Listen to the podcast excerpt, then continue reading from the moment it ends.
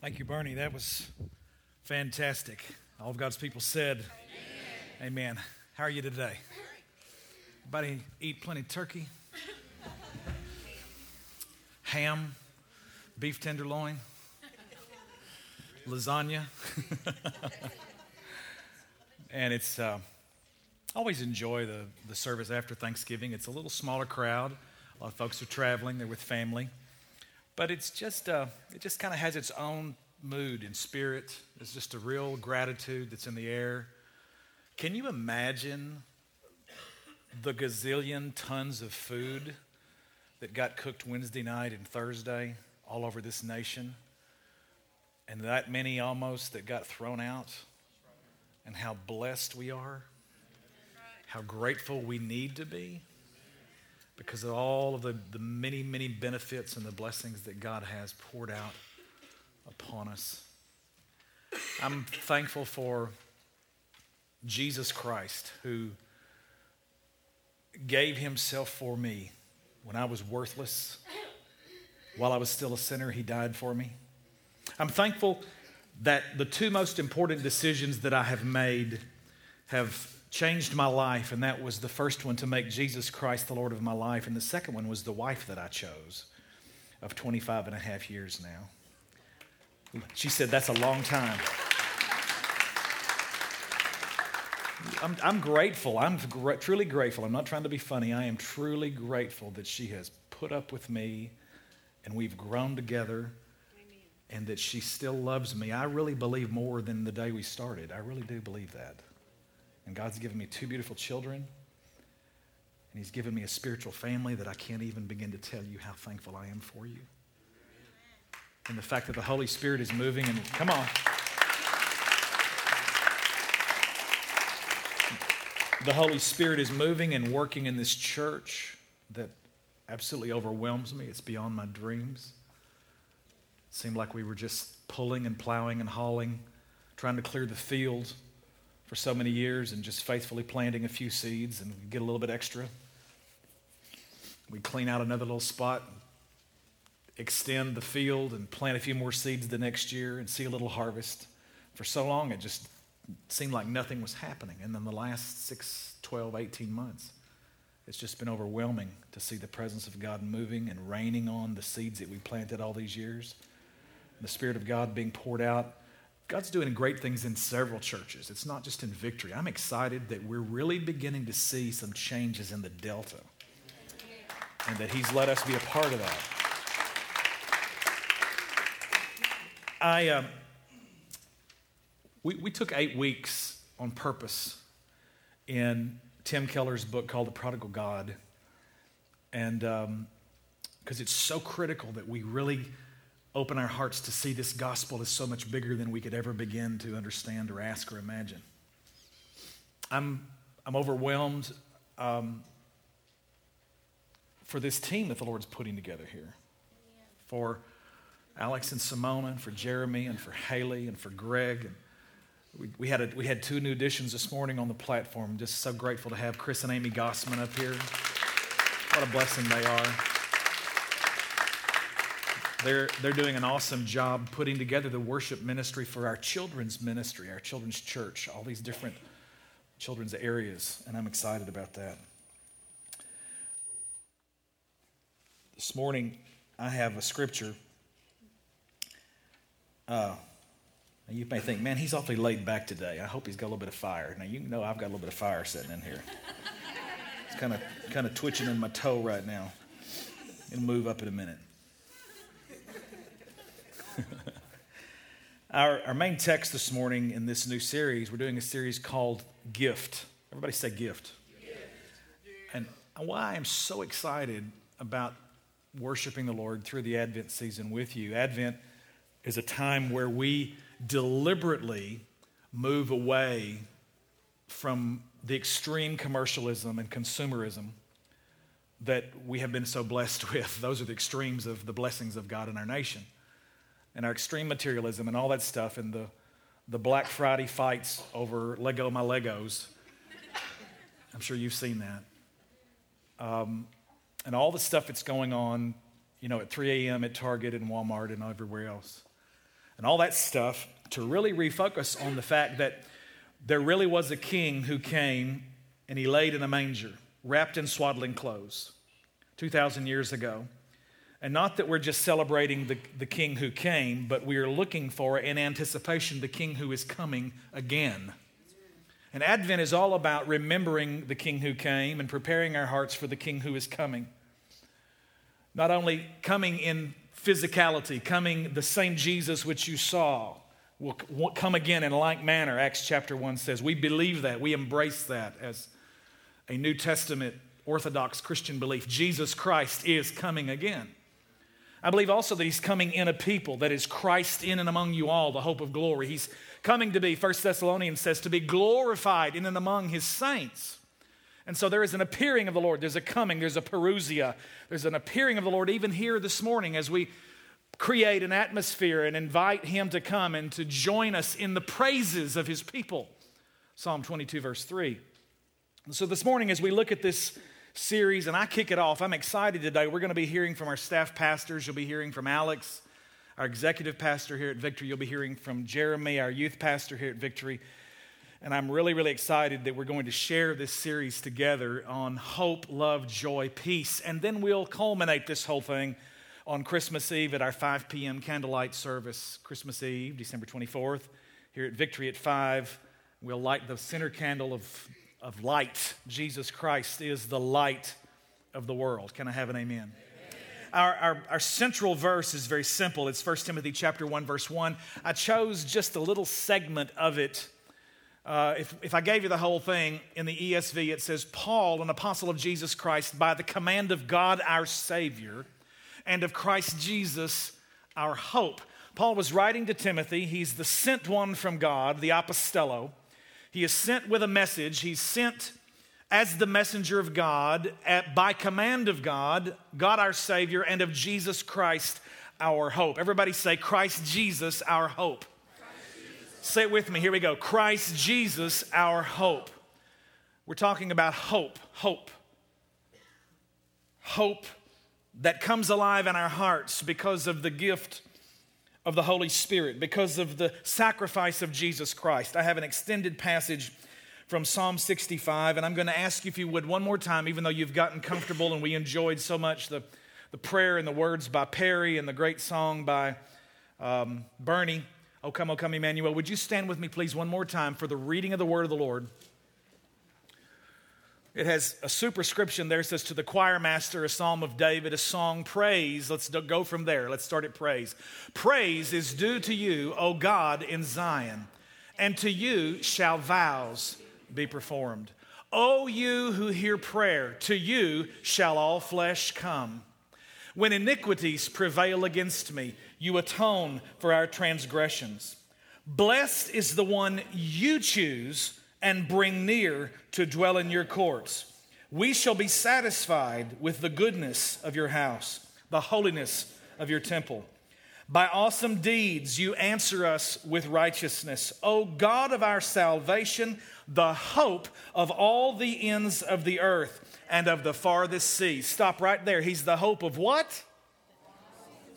Say that again. Here we go. The hope of all the ends of the earth and of the farthest seas. The one who by his strength established the mountains, being girded with might, who stills the roaring of the seas, the roaring of the waves, the tumult of the peoples, so that those who dwell at the ends of the earth are in awe at your signs. You make the going out of the morning and the evening to shout for joy. You visit the earth and water it. You greatly enrich it. The river of God is full of water. You provide their grain, for so you have prepared it. You water its furrows abundantly, settling its ridges, softening it with showers, and blessing its growth. You crown the year with your bounty. Your wagon tracks overflow with abundance. The pastures of the wilderness overflow. The hills gird themselves with joy. The meadows clothe themselves with flocks. The valleys deck themselves with grain.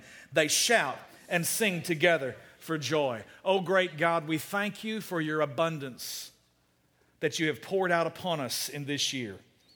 Thank you for our jobs. Thank you for our families. Thank you for our homes, for shelter. Lord, for warmth in the time of cold, for cool in the time of heat. Lord, for breath in our lungs, for, for vision in our eyes, and Lord, for understanding in our hearts, we thank you. Thank you, Jesus. With attitudes of gratitude, we lift up this praise to you today. And we thank you for the blessing that you have called us and chosen us that we might approach you and dwell in your house. Even as your word just said, blessed is the man whom you choose and cause to approach unto thee, that he may dwell in your courts. God, we thank you for your choosing. We are overwhelmed at your mercy that you would look upon us and choose us and call us your people. Thank you for this time together. Let the hope of God be birthed alive, afresh. Lord, be electrified in our hearts today, we pray. In Jesus' mighty name. And all of God's people said, Amen. Amen. One of the things, you may be seated, one of the things that I love about Advent is that these are gifts that are not like material blessings. This is my favorite protein bar. I brought it from the office. I'm going to give it to you. I expect that back after service. if I give that to him, it's his. I don't have it anymore. I, I can write you a check, those dollars disappear from my account. I give you any kind of gift that is limited in the material sense, and you have it and I don't. But the amazing thing about the gifts of Advent, hope, love, I'm going to do a little two step for you here. the amazing thing about the gifts of Advent, hope, love, joy, peace, and then the last one, light, is that I can give every one of those gifts and still have everything every bit as much as I had, but now I have increased them in your life.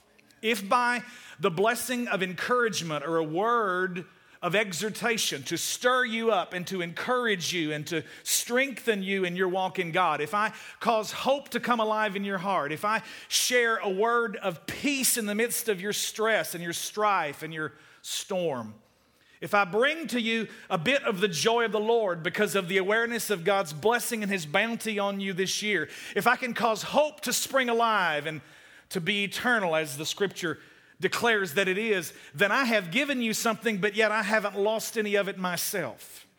It's these amazing gifts, gifts that cannot be bought. These are the unique gifts of Advent. The Greek word for hope is the word elpis, and it, it literally means anticipation or expectation. It, it, it's the idea of, uh, uh of a pregnant uh, expectation. It said there is a hope and there is the certainty, as Pam shared this morning as she read from her notes. Hope in Scripture is not just a wish that you really don't have anything to hang on to. You, you really wish that something would happen. But biblical hope is grounded in the certainty of the integrity of God's Word. Everybody say, biblical hope is grounded in God's integrity. Now, a couple things I want to give you through this morning. This is very, very brief, very quick. I want to talk about just for a few minutes the hope of man, and then I want to talk about the hope of God. Because in so many circles in the gospel presentation in America, things have become extremely man centered. And it seems to be so much about me, my, and mine, or what God can do for me. And let me just say to you that the Bible is filled with things about what God wants to do for you.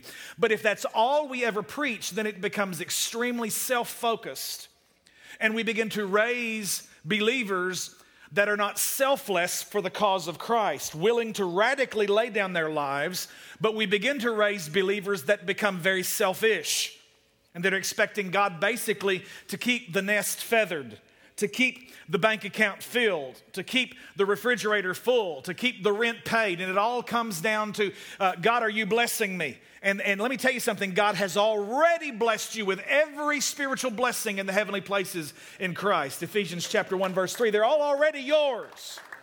You never have to pray with any kind of degree of intensity trying to wrestle a blessing out of the hand of God because He's already given to you all of the blessings in Christ. If Christ is in you, you have everything that comes with Him. Somebody say, Amen. amen. That's an understanding that you need to have because when you recognize that, it will change your life. It'll change your prayer life. You no longer have to be focused on with a beggar's cup, rattling behind whatever your bondage du jour is.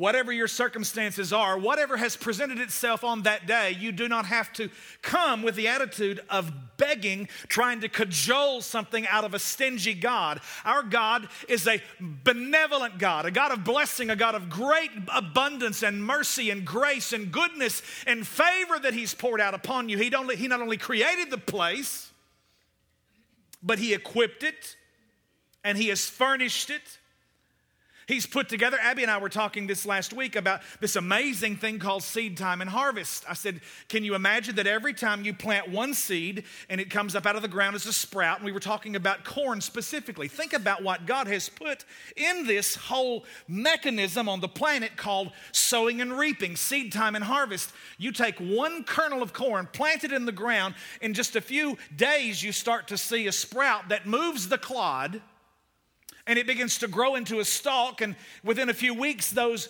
stalks will begin to produce ears, and those ears, every one of those ears, on which every stalk there are anywhere from four to five or six ears of corn, every one of them has at least three or four hundred multiplications of the image of the first thing you started with. One seed. You've all heard the little, uh, whatever the little expression is, the little saying, a man can count the number of apples on a tree, but only God can count the number of apple trees inside an apple.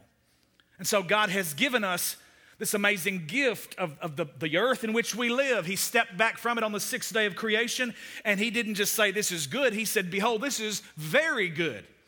And we've, we've lost the sense of this wonderful orthodox understanding that this place is the Lord's, that this is our Father's world. The earth is the Lord's and the fullness thereof, and the world and all they that dwell therein, and all of the wonderful cultures and languages and the, the amazing food and the beauty of the earth.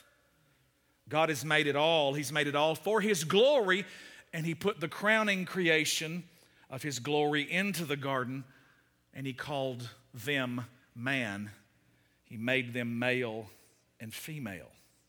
God placed in the heart of that man, of that couple, Adam, Adam, and Eve, the mother of all living, he put hope into their hearts. Even when they disobeyed in Genesis 3 and partook of the tree that they basically were told by God, you can have anything out here, but that one tree is mine.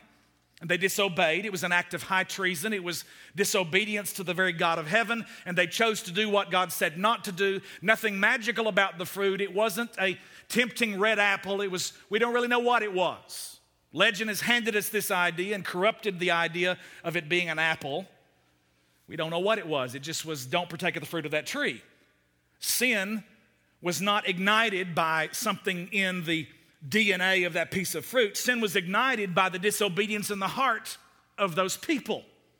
Sin was brought to bear, disobedience began to reign. And because Adam, who is the federal head of the human race, entered into sin, sin entered into every one of us when we were born on the planet. If you believe that, say amen. amen.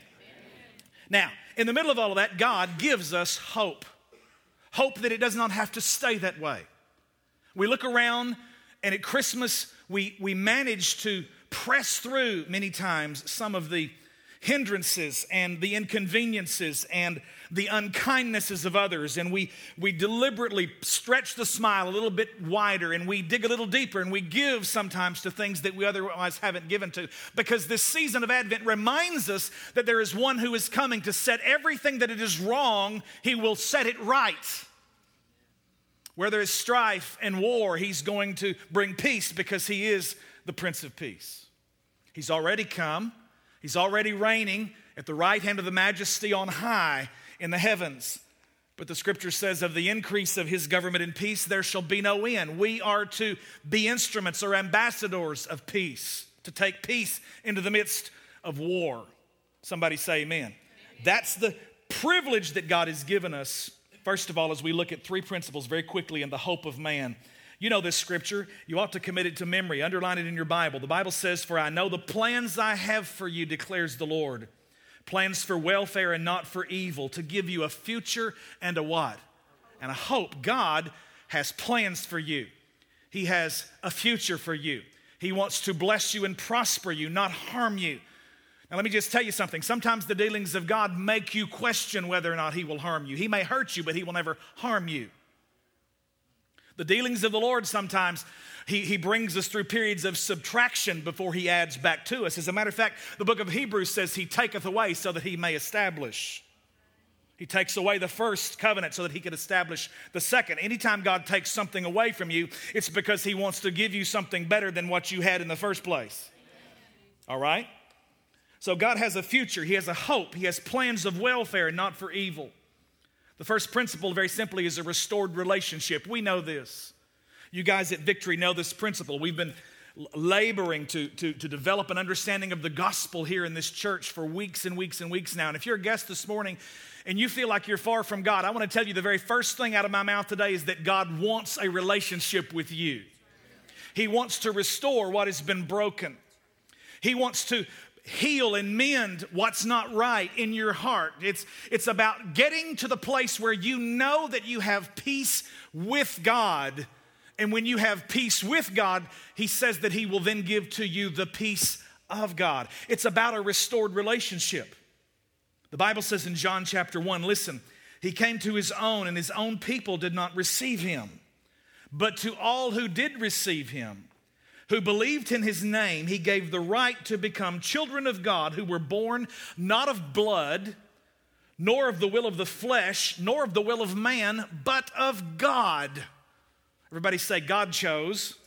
You need to understand this God is always primary, His action is always first, His grace is prevenient. He makes the first move. No man can come into the Father except He draws him, the Bible says. Blessed is the man whom you choose and cause to approach unto you, that he may dwell in your courts. We read that in Psalm 65, verse 4. I want you to recognize in the same way that you didn't have a choice that you would be born into the family, God made that choice for you. You didn't choose the season or the era or the century or the millennium or the time in which you were born. God chose that for you. He didn't, you didn't choose the, geog- the, the, the area or the geography or the, the place, the nation. You didn't choose your skin color, your ethnicity. God chose that for you. I believe that first the natural, then afterward that which is spiritual. God began by choosing you and He regenerates you and He cause, causes what was dead to come alive. And then you make a choice to follow Him. Hallelujah. And the Word became flesh and dwelt among us, and we have seen His glory glory as of the only Son from the Father, full of grace and truth. It begins with this restored relationship. And that restored relationship starts at this second point right here. Number two, it's called forgiveness of sin. God no longer holds your trespasses or the log or the account, the logos. He does not hold the account against you of all of the record of wrongs that have been done. David cried out and said, Oh God, thank you that you do not hold a record of the account of all the wrongs, the, the, the, the, transgressions. Thank you, Lord, that you forgive. Forgiveness of sins is a costly grace, as Dietrich Bonhoeffer said. So many times in American gospel presentations, it almost just sounds like kind of a universalistic pitch that, you know, God loves everybody and He accepts you and He loves you just like you are and He lets you stay that way. And I want to tell you, that's not the grace of the Bible. The grace of a Bible is a costly grace. Jesus Christ died, the wrath of God was poured out in propitiation. God's wrath was satisfied when Jesus caused him to be smitten and bruised literally by God Himself. He paid the price, He paid the penalty. It was a costly grace that you can have forgiveness of sins this morning. It's not a cheap grace. It's not a grace that you just say, oh, God loves me and I can just do anything I want to. It's a grace that gets down on the inside of me and wrestles with me and recognizes that I am now a new creation. There's something different about me. It's the transforming power of the gospel. For God so loved the world that he gave his only Son. The Bible says that whoever believes in him should not perish but have eternal life. For God did not send his Son into the world to condemn the world, but that through him, the world might be saved. Somebody say, Thank you, Jesus. That's what it's about. It begins in forgiveness of sin. And then, number three, this morning, it moves, moves beyond that because in some circles, the gospel is quarantined from that point on. All of the other blessings that are in Scripture don't find their presentation in many uh, uh, uh, of the mainline denominational presentations of the gospel. The gospel is comprehensive, it will touch every area of your life. It's not just to save you and give you a home in heaven. The gospel is all about touching you in every dimension of your life, freedom from the curse. I said it last Sunday, and it's worth bearing at least just a, a, a, a quick allusion to it again. The third verse of Joy to the World is one that many people are not familiar with. And it says, No more let sins nor sorrow grow, nor thorns infest the ground. He comes to make his blessings known, far as the curse is found. The Bible says in Galatians chapter 3 verse 13, Christ redeemed us from the curse of the law, having become a curse for us, for it is written, cursed is everyone who is hanged on a tree. Everybody say that's Jesus. Jesus hung on the tree for you and for me. He became the curse 2 Corinthians 5, verse 21 says, He who knew no sin became sin for us that we might be made the righteousness of God in him. He took my place, he took my sin, he gave me and willingly shared his righteousness. I am wrapped in it this morning, I am engarbed in it. I do not stand in his presence based on anything I have ever done or ever will do. I stand in his presence and I look like his son because I got on his son's clothes. I've got on the righteousness of Christ wrapped around me. Not anything that I have done. Some circles, they forget about that. They don't tell you that Jesus Christ has come to touch every aspect of your life physically, mentally, emotionally, socially, financially, all of those things. These are a part of the hope of man because God has a plan for you for welfare and not for evil, for a future and a hope. Psalm 103, I don't have this in the notes, but just listen. Bless the Lord, O my soul, and all that is within me. Bless his holy name. Bless the Lord, O my soul, and forget not all his benefits. Everybody say benefits. Listen, there are some benefits to understanding the gospel. There are some benefits. It's, it's, like, it's like sometimes we, we sign on the dotted line, we make a confession and a commitment that Christ is Lord of our lives, and, and nobody ever tells us about this amazing benefit package that comes along with this job as being an ambassador for Christ. There's a whole benefit package here that's not just a ticket to heaven, not just a home in glory, not just peace with God and peace of God in your heart. But David the psalmist says here, he says, Bless the Lord, O my soul, and forget not all his benefits. Five things. Everybody say five. Five's the number of grace. The scripture says, Who forgives all your iniquity. Everybody say forgives. forgives. Who heals all your diseases. Everybody say heals who redeems your life from the pit. Everybody say, redeems. redeems. Who crowns you with steadfast love and mercy. Everybody say, crowns.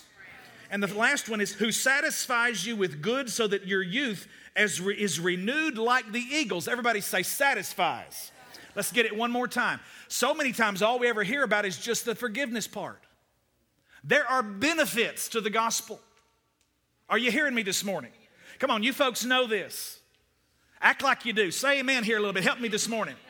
It's not just forgiveness, that's where it starts. With the forgiveness, He heals all your diseases. God has sent His Son, literally, He bore out the sickness and our diseases upon us.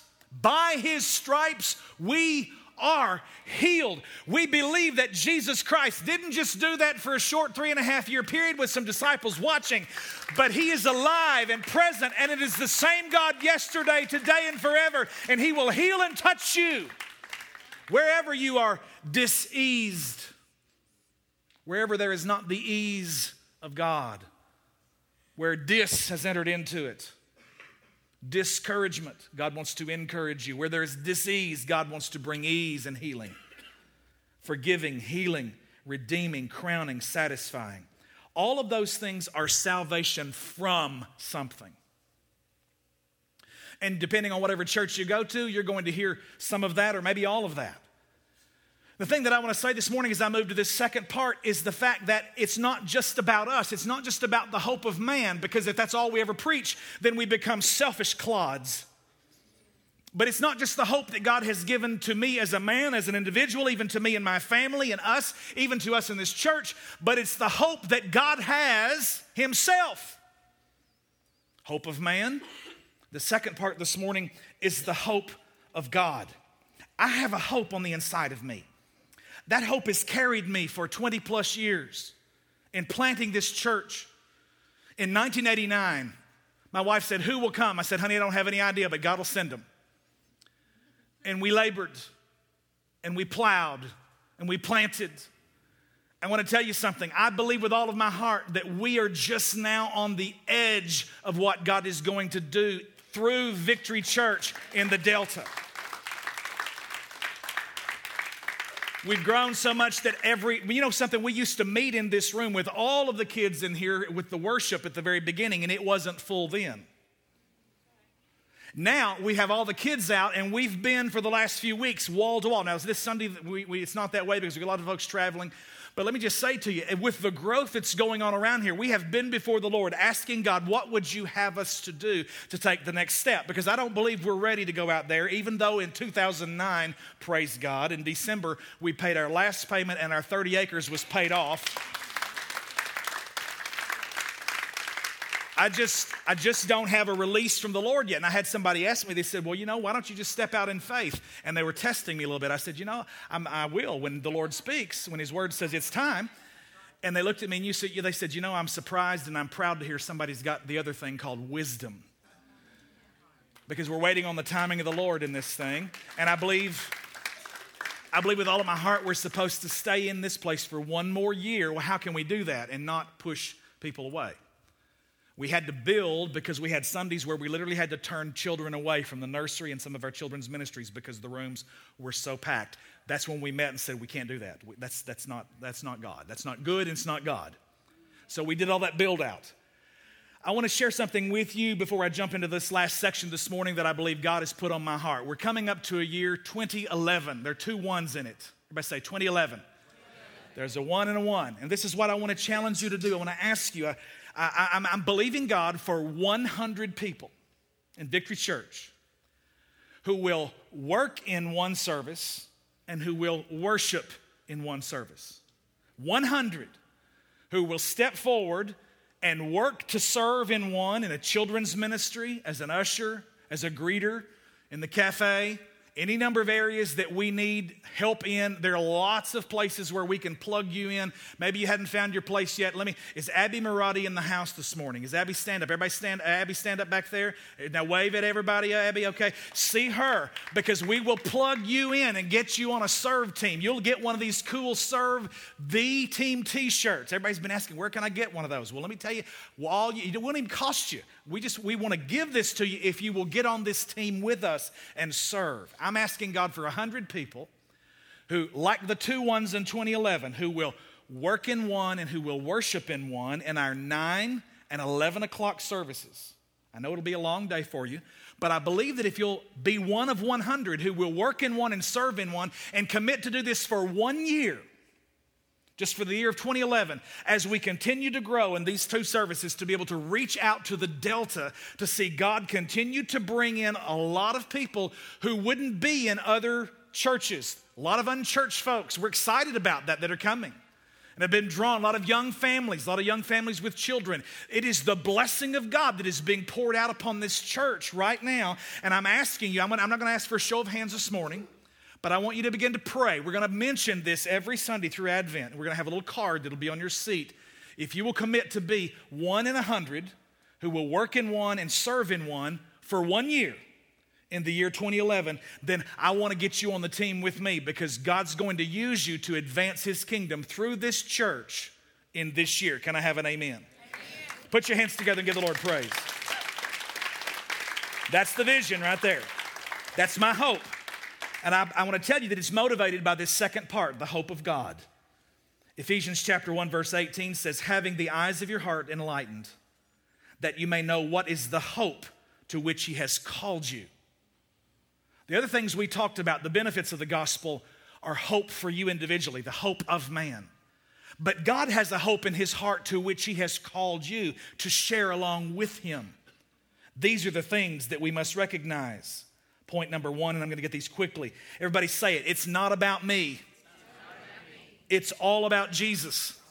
Say it one more time. Let's do it together. It's not about me. It's all about Jesus. Listen to the word of the Lord from Revelation chapter 4, verse 11. Thou art worthy, O Lord, to receive glory and honor and power, for thou hast created all things, and for thy pleasure they are and were created. Everybody say that includes me everything on the planet, me and you, all of our stuff, our possessions, our desires, our dreams, every material thing that we own, our past, our present, our future, the ideas that God's put in your heart, everything belongs to the Lord. He's created you for His purpose and for His pleasure. God gets a kick out of the fact that you are alive. He's excited that you are alive in Him and you love Him. And this morning, even if you don't know Him, He wants to know you and have a restored relationship with you. Secondly, and I'm moving quickly, number two, the kingdom of God is His purpose his church is his instrument. The kingdom of God, the lordship of Christ, he shall reign forever and ever. Matthew 6:33 Seek first the kingdom of God and his righteousness. Another word for justice. Seek God's kingdom and his justice in your life. All of these other things, all of the benefits, what you're going to wear, what you're going to eat, what you're going to drive, where you're going to sleep, all that other stuff, he says, will be added to you as a matter of due course if you'll just put first things first and seek his kingdom because his kingdom is his purpose. It's that every man may know that Jesus Christ is not going to be someday the Lord of Lords and the King of Kings, but that he is right now, currently, already King of Kings and Lord of Lords. His kingdom is right now. There's an aspect to it which is not yet come, which is yet to develop, but his kingdom is now. It is from everlasting to everlasting, it is eternal. Listen, Ephesians chapter 3. The Bible says, Of this gospel I was made a minister according to the gift of God's grace, which was given me by the working of his power. Ephesians 3 8. To me, though I am the very least of all the saints, this grace was given to preach to the Gentiles the unsearchable riches of Christ and to bring to light for everyone what is the plan of the mystery hidden for ages in God who created all things. Verse 10 so that through the church, everybody say the church. Through the church, the manifold wisdom of God might now be made known to rulers and authorities in the heavenly places Everybody say the church is his instrument. What did just say? Through the church, God's going to demonstrate his multifaceted wisdom. Verse 11, this was according to the eternal purpose that he has realized in Christ Jesus our Lord, in whom we have boldness and access with confidence through our faith in him. The eternal purpose of God is tied up in Jesus Christ and his family. His family is the church. Ephesians 3, the Apostle Paul says, the whole family in heaven and earth has been named after him. You've got the name of Jesus on you. There's a new name we used to sing in gospel music a long time ago when I was a little kid. New name written down in glory. Yes, it's mine. Oh, yes, it's mine. Book of Revelation, chapter 20 says, The books were open and any person whose name was not found in the Lamb's book of life was cast into the lake of fire. This morning, I would ask you this question as I bring this message down to a close Do you know that your name is in the book this morning? Has God, by his indelible ink and by his choosing, and by your choosing to walk with him, have you made a choice to say, Jesus is Lord of my life? Is your name written in the Lamb's book of life? Bible says, that if we will put our trust in Him, not only will He bring restoration of relationship, but we will see on this planet at some time, literally, what was lost in paradise lost will be paradise restored. Bible says this is the hope of God, this is the hope of man. 2 Peter chapter 3 verse 13, but according to his promise we are waiting for a new heavens and a new earth in which righteousness dwells. The sad eschatology of so many of these pessimillennialists who just basically tell you to let the earth go to hell in a handbasket and don't try to make any change, don't try to make anything better because you're polishing the brass on a sinking ship. That kind of mess is from the pit of hell. Because God has hope alive in his heart not only for the individual person, the individual sinner, but he has hope for culture and for the institutions in which we move and operate, and for the whole created order. Was made subject to futility, not willingly, but by reason of him who subjected the same in hope. God has set eternity in our hearts, and there's something in each and every one of us that makes us to know every time we go to a funeral, even when it's the celebration of a saint that's graduating to the reward of glory, there's something in us that goes, something, somebody, God, you've got to come and destroy the, the grip of death on this planet. The last enemy that is to be put under feet, the Bible says, is death. And I'm telling you, Jesus Christ is the first fruits who has already conquered and won, but he's also going to have a body that will do the same thing. We will put on life. This gospel has brought light and immortality through the gospel, is what the scripture says in the book of Second Timothy. Listen, and I'm finished. Revelation 21 Then I saw a new heaven and a new earth. For the first heaven and the first earth had passed away, and the sea was no more. Verse 2, listen. And I saw the holy city, New Jerusalem, coming down out of heaven from God. Wait, I thought we were going to fly up to there. Oh, wait, maybe I didn't read that right.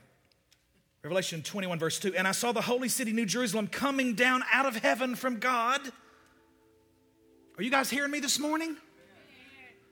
The New Jerusalem is coming down out of heaven there's a, there's, a, there's, a, there's a new Gungor song. We're doing some of their music here at Victory. And he says, I don't know what you've been told, but heaven is coming down to this world. I mean, isn't that, doesn't that agree with what Jesus taught us to pray? Thy kingdom come, thy will be done. What? In earth as it is. That's the fulfillment of the hope of God. When righteousness dwells in a new heavens and a new earth. And if all you're doing is just looking to some, waiting to hear a trumpet to be called out of here, maybe you need to wake up and realize you've got a job to do. We need to be occupying until He comes, which could be another hundred years, it could be another millennium, it could be another thousand years. If Jesus tarries, when he does come, will he find you busy and faithful? And will he say, Well done, thou good and faithful servant? Don't shout me down now. Come on, somebody say amen. I saw the holy city, New Jerusalem, coming down out of heaven from God, prepared as a bride adorned for her husband. And I heard a loud voice from the throne saying, Behold, the dwelling place of God is with man. He will dwell with them, and they will be his people. And God himself will be with them as their God he will wipe away every tear from their eyes, and death shall be no more. Neither shall there be mourning, nor crying, nor pain anymore, for the former things have all passed away. Verse 5 And he who was seated on the throne said, Behold, I am making all things new. Everybody say, making all things new. Now, have you ever thought about this? God, who has the power to destroy it all and wipe it all out and start over and to make all new things didn't say he was going to do it that way. He said, I'm going to take the mess, the stinking rot and decay of sin and the circumstances of your life, of the things that aren't fixed, and I'm going to breathe my resurrection life into it. And what is old and decayed and dead and dying, when I touch it, it's going to come alive. I could wipe it all out and just make a new thing, but he says, No, that's not what my heart is. My heart is to take the mess that is in your life and to breathe my life into it and to make all things new. Oh, come on. Some of you are hearing that this morning. There is hope for you as a person. There is hope in the heart of God that this whole thing will be filled with His glory. The knowledge of the glory of the Lord will cover the earth as the waters cover the sea. That's the hope of God. That hope right there begins the moment in your heart you can say, God, I can't do anything. I'm dead. I've sensed the moving of your spirit this morning. I understand this costly grace of a Savior who loved me enough that He died for me. I understand that the choice I have to make is to turn from that and to turn from you. You have saved me from death and from hell and from myself and from bondage and from destruction and from a way of life that leads to death. And you've caused me to turn my heart toward you. You've not just saved me from something, but you've saved me to something a higher purpose, a call, a plan, a destiny, something that has hope in your heart for me, not just me, but to be a part of something much bigger than I am. This thing called the purpose of God, the kingdom of God.